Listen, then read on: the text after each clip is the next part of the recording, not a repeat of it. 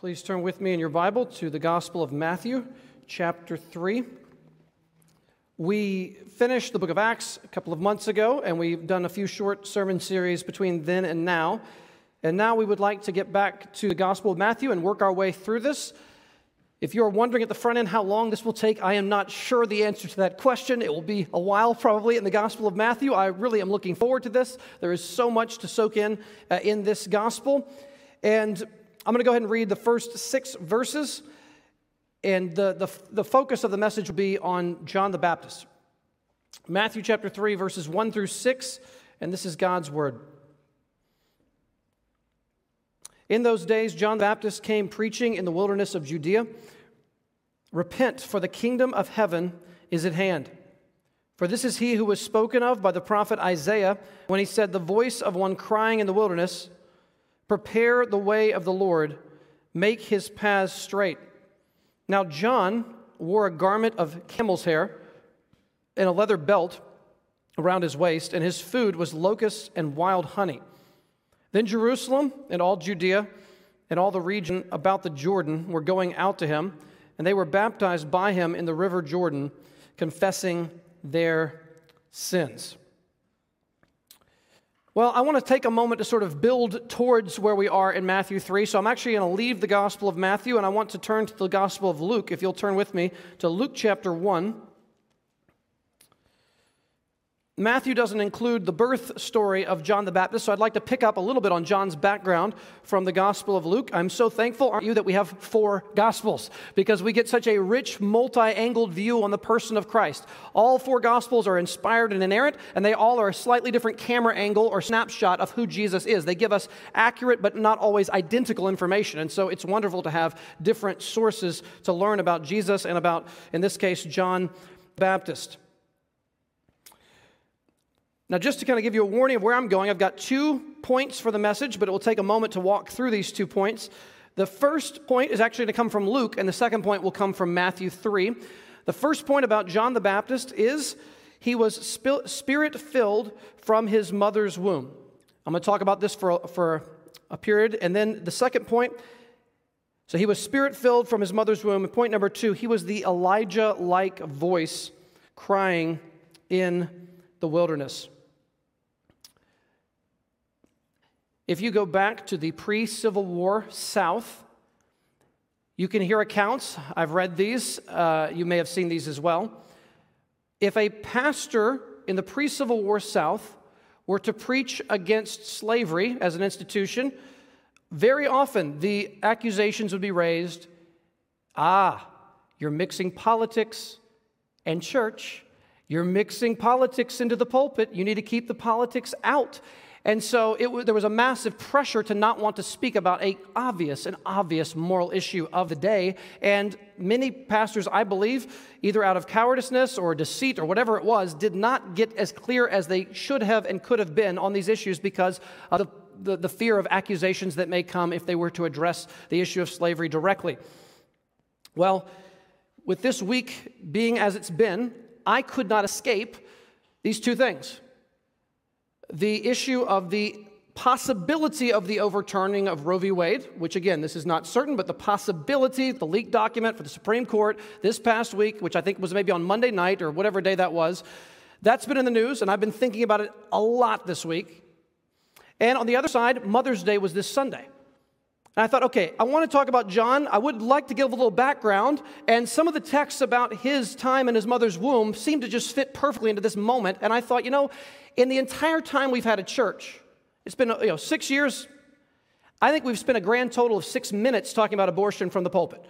I, have hardly spoken of it. And I, I just think, you know, the way that we look back to the pre Civil War South and say, where were the pulpits that needed to be speaking about the West African slave trade? Where was that? Where was this, what was up with the silence going on? Uh, I, I feel a conviction to say have I been as clear and direct on this issue as I should be? Uh, will a generation look back in the future and say, wait, you were alive during what years? And for six years, you spent how much time talking about this issue? Six minutes? I can imagine someone saying, honestly, why? So I do want to spend an extended period at the beginning of this message speaking to the issue of life in the womb. And John is about as good an example of it as we have in all the Bible. Look with me at Luke chapter 1.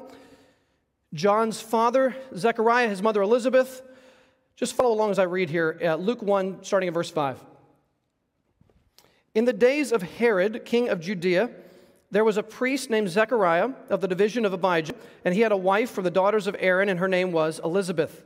And they were both righteous before God, walking blamelessly in all the commandments and statutes of the Lord, but they had no child, because Elizabeth was barren, and both were advanced in years. Let me just pause to say whenever the Bible mentions a barren couple, you know God is about to do something unusual. If you know biblical history well, verse, uh, verse 8.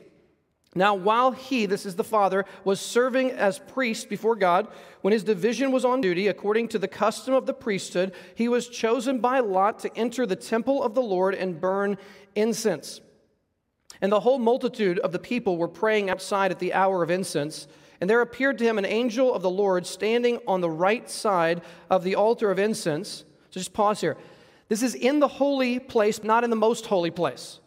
He's not a high priest going into the most holy place. He's outside the Holy of Holies, and there's the altar of incense, and standing to his right, there is the angel, Gabriel. Verse 12. And Zechariah was troubled when he saw him, and fear fell upon him. But the angel said to him, Do not be afraid, Zechariah, for your prayer has been heard, and your wife Elizabeth will bear you a son, and you shall call his name John. Let me just say, as an aside, this is not a main point. I seriously doubt Zechariah had only prayed one time for his wife and he to conceive and have a child. I have no doubt this is something he had been praying for years. And so often we begin praying for something, and if it doesn't happen, we're praying for maybe someone's salvation, and it's been six months or six years and it hasn't happened, we go, I guess it's just not going to happen and we just want to give up. I, I would speculate Zechariah had been praying for this for years. If they're in their 40s or beyond, he had probably been praying for this for 20, maybe 30 years.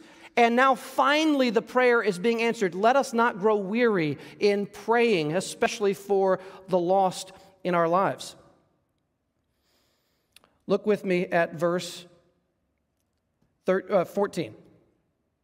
And you will have joy and gladness, and many will rejoice at his birth, for he will be great before the Lord, and he must not drink wine or strong drink, and he will be filled with the Holy Spirit even from his mother's womb.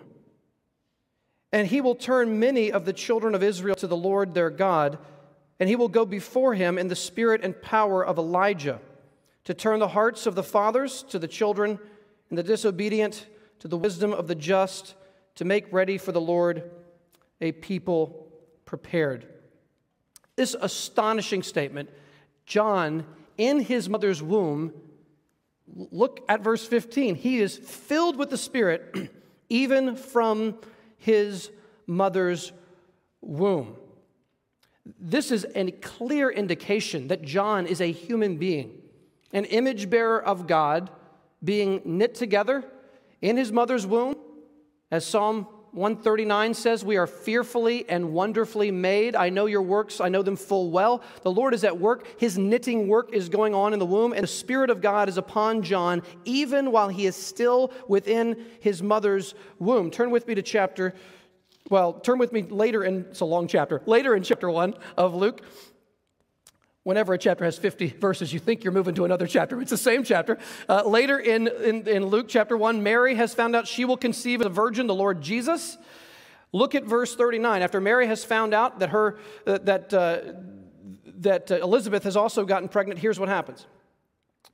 Verse 39 In those days, Mary arose and went with haste into the hill country to a town in Judah, and she entered the house of Zechariah and greeted Elizabeth. And when Elizabeth heard the greeting of Mary, the baby leaped in her womb. And Elizabeth was filled with the Holy Spirit, and she exclaimed with a loud cry, Blessed are you among women, and blessed is the fruit of your womb. And why is this granted to me that the mother of my Lord should come to me? For behold, when the sound of your greeting came to my ears, the baby in my womb leaped for joy. And blessed is she who believed that there would be a fulfillment of what was spoken to her from the Lord.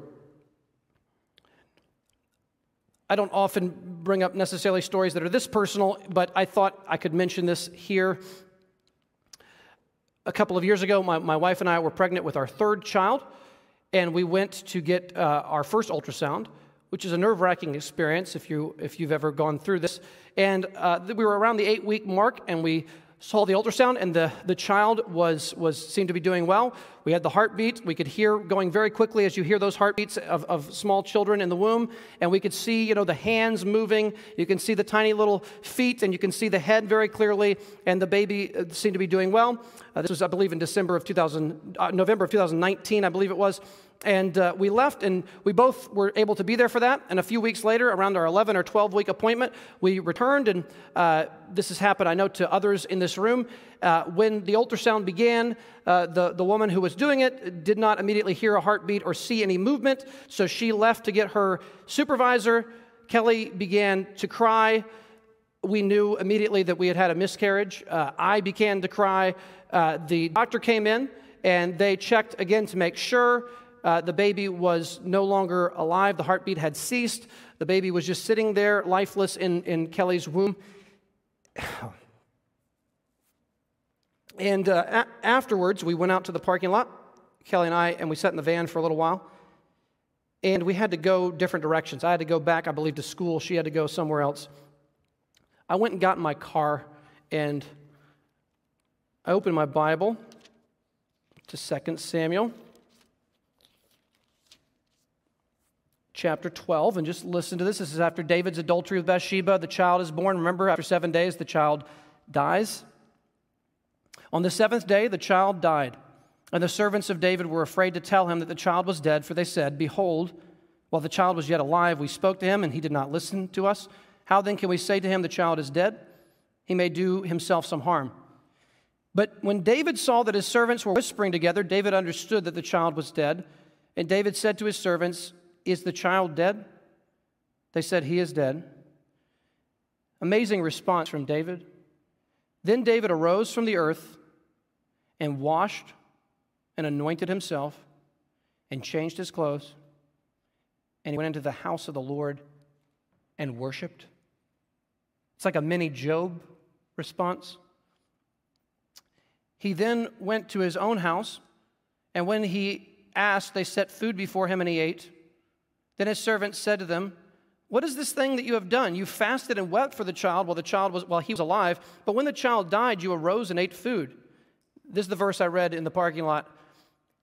He said, While the child was still alive, I fasted and wept, for I said, Who knows whether the Lord will be gracious to me that the child may live? But now he is dead. Why should I fast? Can I bring him back again? I shall go to him, but he will not return to me. Let me read that again. David says, But now he is dead, the seven day old child.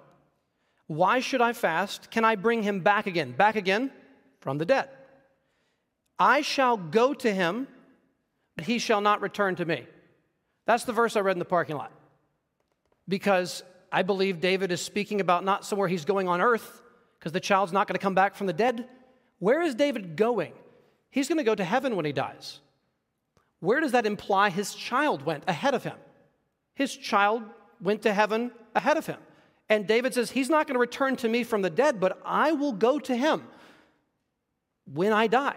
And I think that's what the meaning of that verse is. And so I take great comfort in that. Here's why I bring up a personal story. And again, I'm not alone, in Kelly and I are not alone in going through something like this by any stretch of the imagination bringing up your personal sufferings in front of a large group of people is always an embarrassing thing because you know how many ways so many in this room have suffered far more than you ever probably will. So I'm not trying to do something like a comparison here. I'm just saying that here's what I know.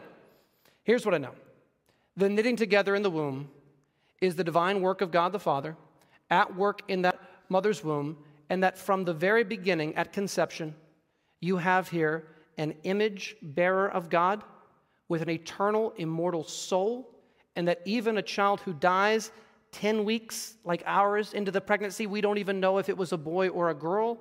We believe, I believe with all my heart, that was a human being made in God's image. And that child, I believe with David, is not going to return to me, but I pray one day I will go to him or her. And so we believe that in the womb you have a baby that is present. Look at Luke 141. And when Elizabeth heard the greeting of Mary, the baby leaped in her womb. That word baby, let me tell you a Greek word. I don't like to just throw Greek words around. It can sound sort of highfalutin sometimes, but I'll just, I got to give you a Greek word here. The Greek word right here is the word brephos. It is the word for a, a tiny baby. That word right there, the Greek word, the brephos, leapt in her womb, leaped in her womb, the brephos, the baby. Look at verse 44.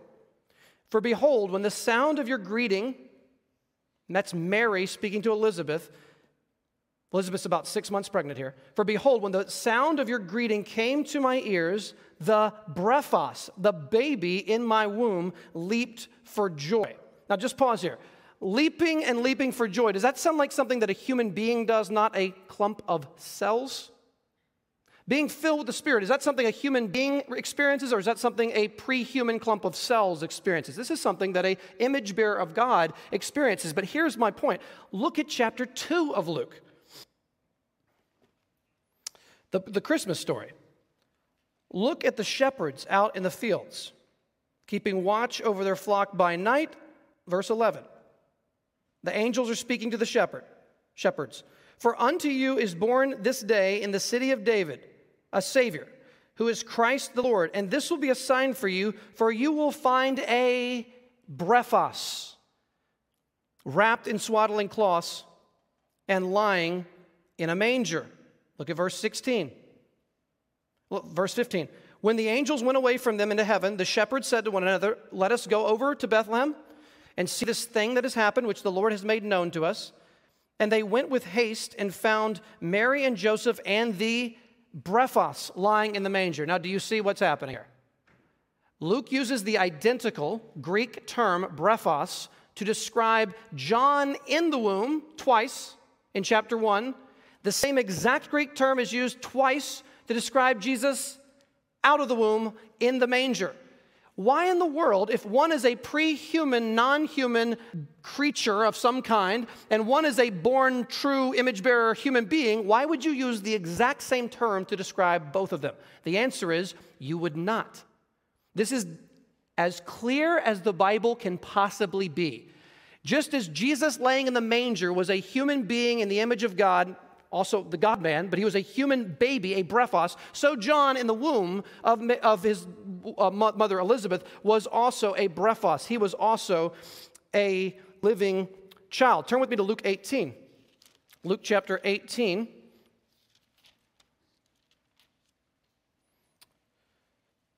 You know this passage, verse 15. Luke 18, verse 15. Now, they were bringing even infants. You know what that is? That's the word brephos in plural, brephe. Okay, it's the same term in the plural, brephe, brephos in the plural. Now, they were bringing even infants to him that he might touch them. And when the disciples saw it, they rebuked them. But Jesus called to him, excuse me, but Jesus called them to him, saying, Let the children come to me, and do not hinder them for to such belongs the kingdom of God. Truly I say to you, whoever does not receive the kingdom of God like a child shall not enter it. I remember one time at a Ligonier conference, I believe it was, this is more than 10 years ago, I think. R.C. Sproul, when he was still living here on earth, uh, R.C. was asked a question, and the question I think was just, could you be wrong? Wow, that's open ended. I'm sure there's many ways in which I'm wrong. So, how are you going to answer that question? If somebody's, could you be wrong? Like about what exactly? And R.C. Sproul gave an unforgettable answer. I did not expect him to say what he said at all, at least not the end. R.C., if you know him, he was in his 60s or 70s at the time, an incredible theologian, uh, just a wonderful, godly man. R.C. says, Hey, what do you mean, could I be wrong?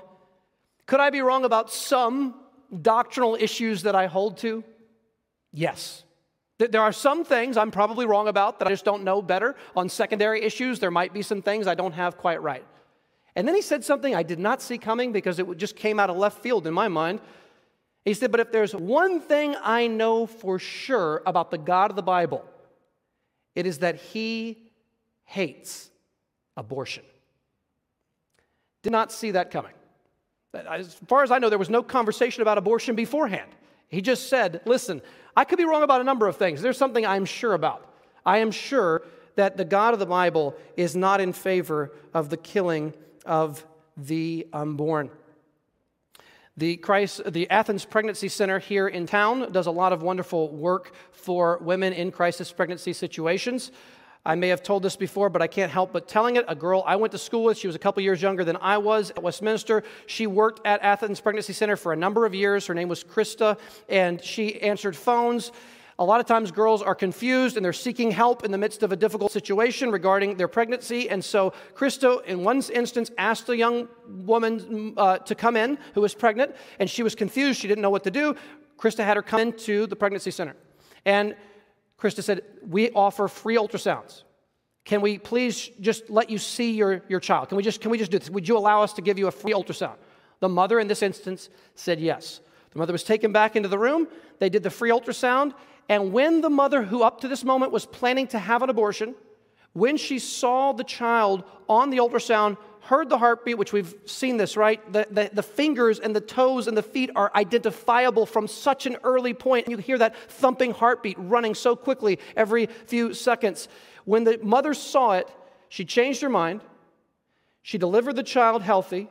She came back to see Krista six months or a year later. Krista took a picture with the mother while she was holding the baby. It's one of the most beautiful pictures you'll ever see in your life because of the way the Lord used Krista in that moment to rescue that child and to love that mother in a particularly uh, powerful kind of way. Now, before I get too far along here, let me say as clearly as I can abortion is a sin. It is a grievous and serious sin. It is the willful taking of innocent human life, the deliberate and willful taking of innocent human life, and it is not an unforgivable sin. We have a gospel that is so big that those who have been guilty, both men and women involved in these situations, who have been guilty of having their child killed, I'm going to say it directly, through this means have and can be forgiven fully for that sin. They can come to Christ in repentance and faith, and they can say, Lord, I confess that what I did was wrong. It was monstrously wrong. It was a violation of the sixth commandment not to murder. Lord, please forgive me for what I have done. Please wash me clean. And you may know, I personally know, more than one woman who has had an abortion who has then trusted Christ and has been forgiven of the abortion that she has been a part of. Some of these women want to give their lives now for the pro life movement to try to help this happen less and less often as we move forward. I read the Exodus, the beginning of the Exodus story at the beginning. You may have been wondering, why are we reading about Shiphrah and Puah, right? Our favorite midwives from Exodus chapter 1. Why, why are we reading about these heroic, amazing women right now? Well, of course, it is Mother's Day, but the reason why I wanted to read that story is because of this. And I, am not making this up. You've heard it maybe before. It comes from another pastor. But, but please hear this to all the women who are either mothers or future mothers in the room. I hope this lands on you with tremendous joy at the job the Lord may either has already given you or may give to you in the future of being a, a wife and a mother. In the Old Testament, the most significant redemptive event that ever happened was the Exodus. It's the central redemptive event of the Old Testament, and it's the pattern of the gospel. Released from slavery, through the waters, headed towards the promised land. That's our story, too. And that story that we just read from in Exodus 1 and 2, this is amazing to me. How does the greatest redemptive event of the entire Old Testament begin? Number one, Moses' mother risks her life keeping the child, not drowning the child, keeping baby uh, Moses in those early months. Number two, when Moses is placed in that little, it's called an ark in Hebrew, in that little boat with covered in pitch, when it's placed amongst the reeds in the river. Number two, Pharaoh's daughter, although not a believer, feels compassion for this child. Number three, Moses' sister Miriam, you know her well, right, from later in the Bible. Miriam is that older sister. She keeps watch over Moses as he sits in that little basket, and he, she watches to see Pharaoh's daughter come. And she runs down heroically and bravely and offers to, to take care of the child. Can I, get, can I get you a nursing mother to care for this child? And Pharaoh's mother sends them back. And preceding all that, you have these two wonderful women, Shiphrah and Puah, who risk their lives to save the boys who were supposed to be killed after birth. So, how does the most significant redemptive event in the entire Old Testament starts? It starts with five women caring for children. That's how Exodus begins. If you are buying into the lies of our culture that say that motherhood and bearing and raising children is really beneath women, it's really not that important what women are doing, like, not that important. Like, what else is important? What? raising the next generation is not important? What else matters? So, the Exodus begins with five women caring for children, but here's the mind blowing part the new Exodus, the most important redemptive event of the New Testament and of all of human history, we just read how it began.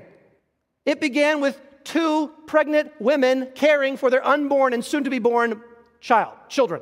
That's how the, that's how the, the gospel starts with Zechariah and Elizabeth pregnant with John, Mary as a virgin pregnant with the Lord Jesus. It is them caring for the unborn and born children that the Lord gives them. That is how the gospel comes into being. Do, do, we, do we get a clue here on the significance and the weight and glory? The way many today talk about the unborn, or the way sometimes pregnant women will speak about the child in their womb, it's a, a parasite. They will use this incredible language of a, this parasite in my body that I want to get rid of.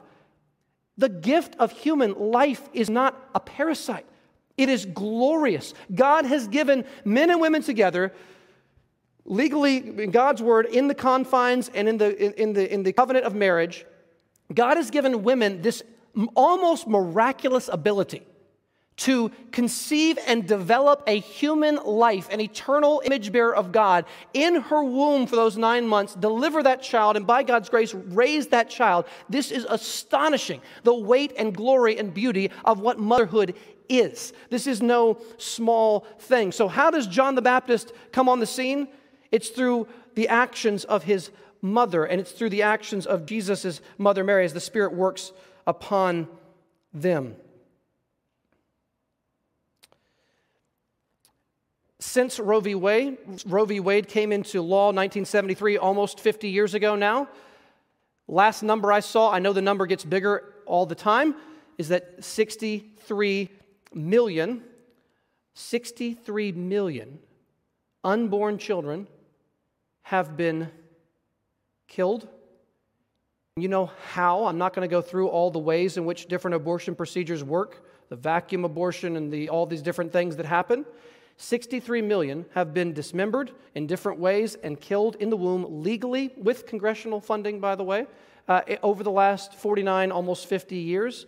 Now, listen, this is my personal convic- conviction here, and you tell me if you think I'm right or wrong. I really think even we as Christians have largely grown numb to what we're talking about right now. Hitler killed 10 million. We've killed 63 million. We civilized, post Holocaust, civilized Americans have the blood of 63 million unborn children on our hands. That's a number I cannot fathom. I think we have grown numb to the weight of what is actually happening around us. Obviously, this is why adoption is a glorious thing. Adoption and abortion, were they two letters different and a world apart? Adoption is a glorious thing. Fostering for those who are able to do it is a wonderful thing where we are able to reach out and care for those in such dire need. And by God's grace, it has been Christians historically who have really moved the ball forward on those kinds of issues. And I think that is a wonderful testimony to God's grace in our lives. But please hear me the gospel is big enough to forgive any who will turn and trust in Christ. Let's turn back to Matthew chapter 3. Some of this I will probably postpone till next Sunday for the sake of time, but I do want to get a little bit into our second point today. Oh, before I finish this point. Please join me in praying that this summer it would actually come true, that Roe would be no more, that the Supreme Court would overturn it, and then on a state level, a battle will begin in different places. But pray that the church rises up in a way that maybe we've never seen before to speak truth and also love those who are most vulnerable in these particular circumstances. And I, I do pray that we would see the end of Roe v. I mean, can you imagine? We may see the end of it this summer. Just a possibility of it is astonishing. So let's pray that that is what happens this summer, that, more, that hopefully hundreds of thousands of children would be saved if that were the case. Hopefully, millions. Back to Matthew chapter 3. John the Baptist is now turned into an adult. He's now probably around the age of 30, somewhere in that ballpark. He is, so number one, he's a spirit, he, is, he was spirit filled from his mother's womb. Point number two, he was the Elijah like voice crying in the wilderness. Let me begin back in Matthew 3 1. In those days, John the Baptist came preaching in the wilderness of Judea Repent, for the kingdom of heaven is at hand. For this is he who was spoken of by the prophet Isaiah when he said, The voice of one crying in the wilderness, Prepare the way of the Lord, make his paths straight. Well, let me just say here, first thing, we'll talk more about this on a future Sunday, I'm sure. This quotation is from Isaiah chapter 40. Verse 3, I believe it's in all four Gospels, oftentimes more than once.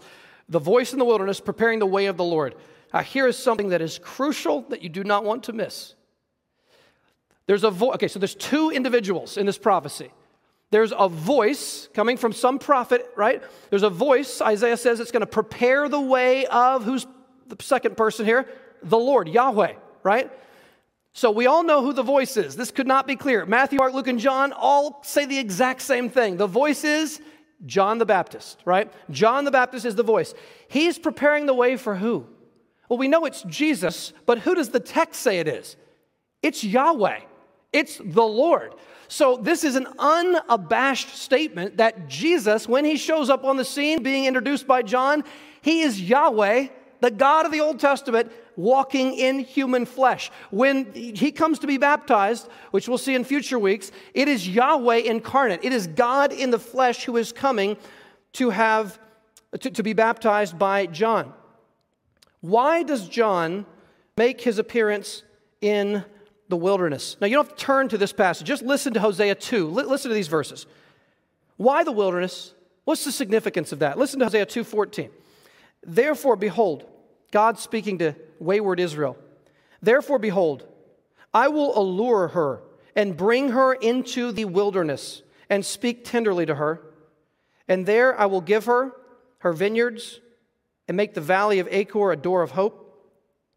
And there she shall answer as in the days of her youth, as at the time when she came out of the land of Egypt. And in that day, declares the Lord, you will call me my husband, and no longer will you call me my Baal. For I will remove the names of the Baals from her mouth, and they shall be remembered no more. And I will betroth you to me forever. I will betroth you to me in righteousness and in justice, in steadfast love and in mercy. I will betroth you to me in faithfulness, and you shall know the Lord. Hosea says, Listen, God's people and God Himself, they are going to have a reunion ceremony, and where's it going to happen? It's going to happen in the wilderness.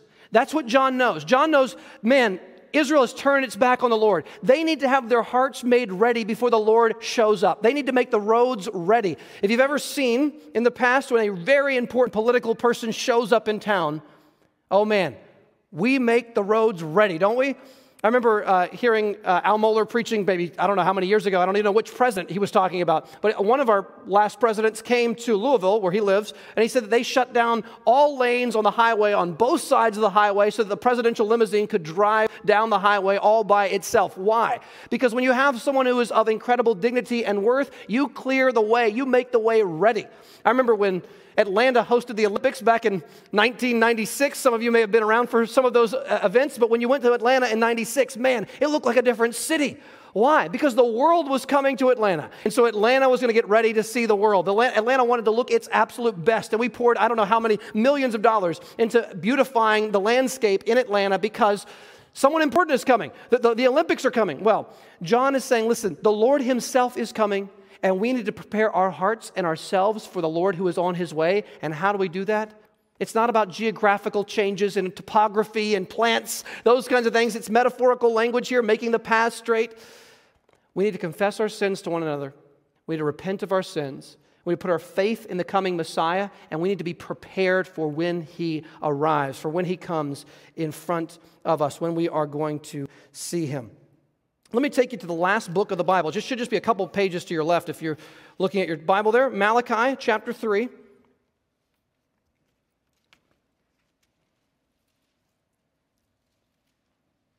just going to read a few verses. Last book of our, of our Old Testament. Look with me at Malachi chapter 3, verse 1. This is predicted about 400 years before Jesus. Malachi 3 1. Behold, God says, I send my messenger, and he will prepare the way before me. And the Lord, whom you seek, will suddenly come to his temple, and the messenger of the covenant, in whom you delight. Behold, he is coming, says the Lord of hosts. Okay, turn to chapter 4, the very last words of your Old Testament. Verse 4. Malachi 4 4. Remember the law of my servant Moses the statutes and rules that I commanded him at Horeb for all Israel? Behold, I will send you Elijah the prophet before the great and awesome day of the Lord comes, and he will turn the hearts of fathers to their children, and the hearts of children to their fathers, lest I come and strike the land with a decree of utter destruction. So here it is.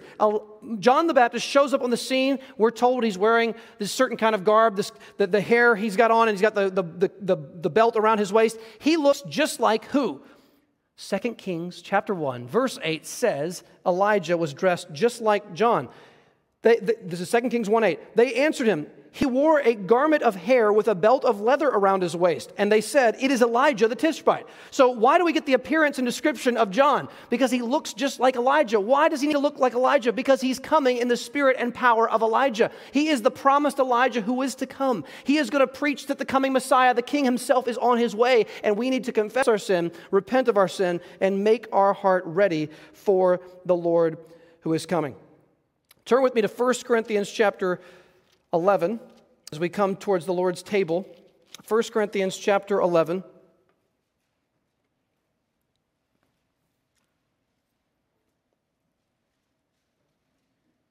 The king came not to throw a revolt against Rome, but instead to be killed by the Romans for our sins. And this is what Jesus tells us here. And Paul tells us about what is said. 1 Corinthians 11, start with me in verse 23. For I received from the Lord what I also delivered to you that the Lord Jesus, on the night when he was betrayed, took bread, and when he had given thanks, he broke it and said, This is my body, which is for you. Do this in remembrance of me. In the same way, also, he took the cup after supper, saying, This cup is the new covenant in my blood. Do this as often as you drink it in remembrance of me. For as often as you eat this bread and drink this cup, you proclaim the Lord's death until he comes. Then there's a warning. Whoever therefore eats the bread or drinks the cup of the Lord in an unworthy manner will be guilty concerning the body and blood of the Lord. Let a person examine himself then, and so eat of the bread and drink of the cup. For anyone who eats and drinks without discerning the body eats and drinks judgment on himself. Now, I'm not quite done with the message here. I'm almost done. I still want to read a, a brief story before I close and we are invited to the table, let me say what I think needs to be said every time we celebrate the Lord's Supper. Number one, if, if you are not yet a Christian, if you have not yet turned from your sins and trusted in Christ's finished work, these elements are not yet for you. What you need is not the elements, but what they symbolize, which is Jesus' death for you in your place if you will turn and trust in Him. If you have turned from your sins and trusted in Christ and you are not walking in deliberate, unrepentant sin, then please come forward after I am done praying and partake of these elements and return to your seat. But before I pray, let me read to you from Brian Chapell. Listen to these words concerning communion.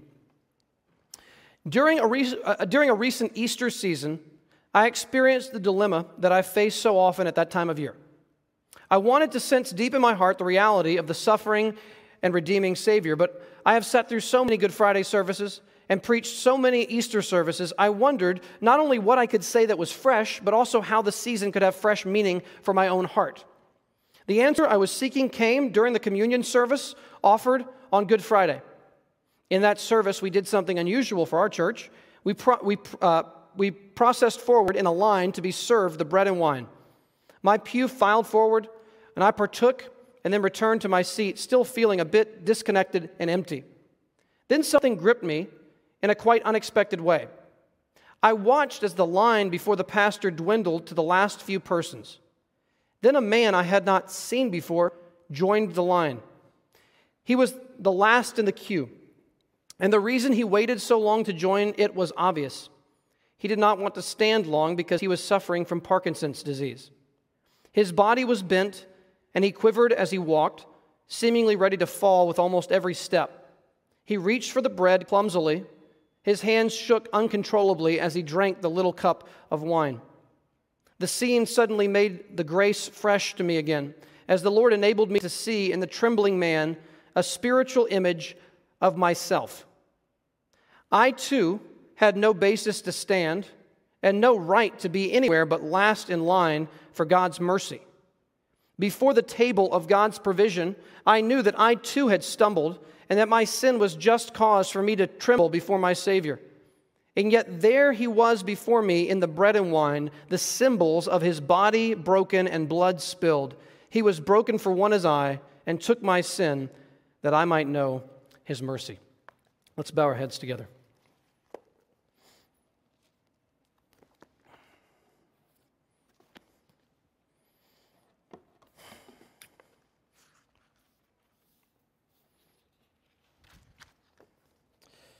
Heavenly Father,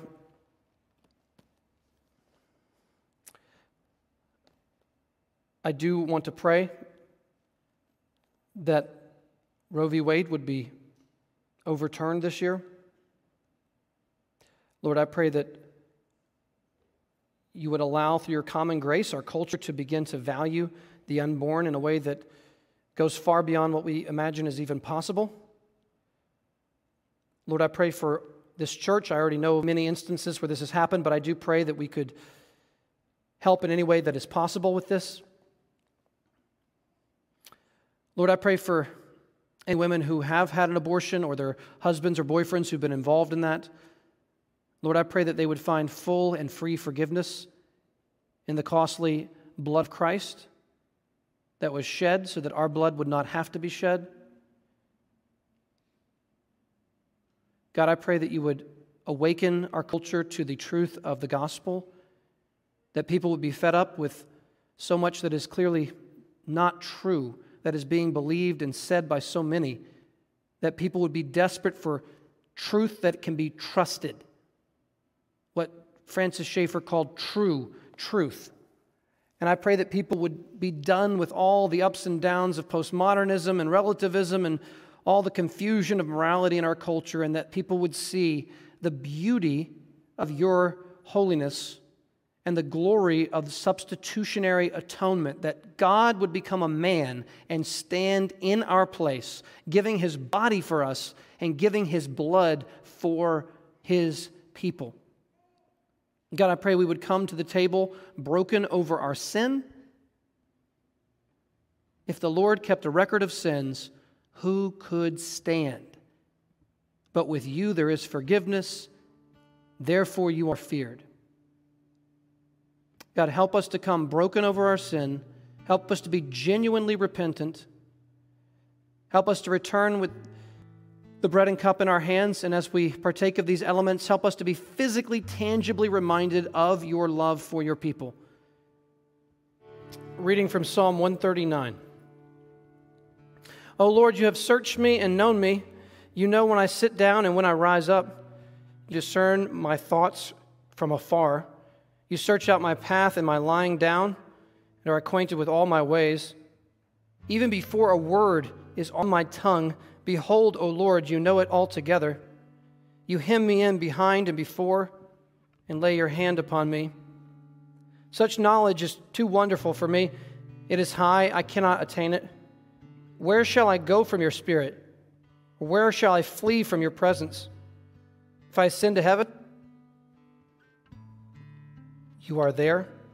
If I make my bed in Sheol, you are there. If I take the wings of the morning and dwell in the uttermost parts of the sea, even there your hand shall lead me, and your right hand shall hold me. If I say, Surely the darkness shall cover me, and the light about me be night, even the darkness is not dark to you. The night is brighter, is bright as the day, for darkness is as light to you. For you formed my inward parts. You knitted me together in my mother's womb. I praise you, for I am fearfully and wonderfully made. Wonderful are your works. My soul knows it very well. My frame was not hidden from you when I was being made in secret, intricately woven in the depths of the earth. Your eyes saw my unformed substance. In your book were written, every one of them, the days that were formed for me, when as yet there was none of them. How precious to me are your thoughts, O God!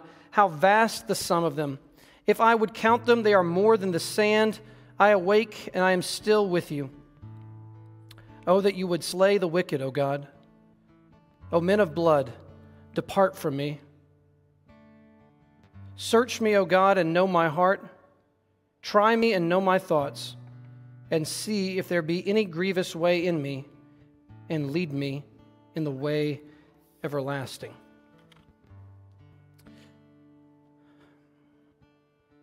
Heavenly Father, we thank you for the children, the many children that have been born in the six and a half years since our church began. Well over 20 children have been born in this church, Lord, and we are incredibly thankful for these little lives. Thank you for the mothers who pour endless energy and time and effort and all of their exhaustion and blood, sweat, and tears into these children. I pray, God, that you would encourage the mothers, that they would know that what they are doing has eternal significance, even when it feels very small at times.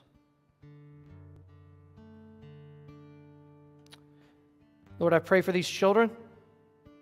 I pray that you would convict them of their sin. I pray that they would sense your holiness and their sinfulness. And I pray at a very young age, each one of these children would be savingly brought into the arms of Christ through repentance and faith. I pray that you would grant the gift of faith and repentance to these children. God, I pray that they would have really boring testimonies of being saved very young. And God, I pray that you would draw them to yourself and preserve them by your hand, that no one would snatch them out of your hand because we know that's impossible, and that you would bring them savingly home to glory. Pray this all in the name of Jesus, and all God's people said, Amen.